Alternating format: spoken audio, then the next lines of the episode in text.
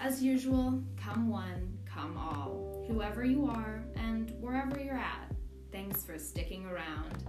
Today's episode takes a bit of a dive below the surface of the Boundary Bay Cemetery's own population, so to speak, and what that really means for the community. Let's begin.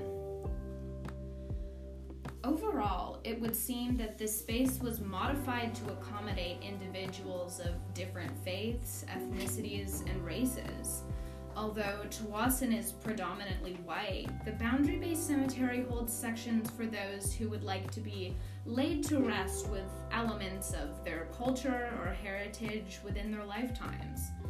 The cemetery itself is relatively non denominational and leaves room for not only different religious or non religious sections of the establishment, but also for military personnel, set aside for veterans especially, pioneer families, Chinese people, etc.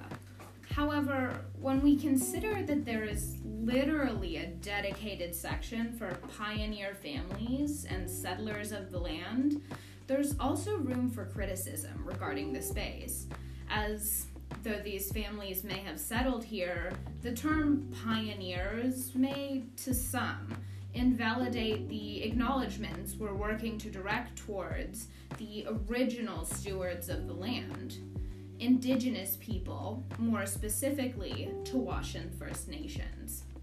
Could this be glorifying the colonization by the Western world that we know today to be North America? And if so, would the lengths the cemetery goes to to be inclusive really be exclusive to, say, more mainstream groups? This is really something to think about, guys. Well, good afternoon, good evening, and good night. This has been Rosie for the group project. Thanks for your consideration. Make sure to listen in for our upcoming episodes.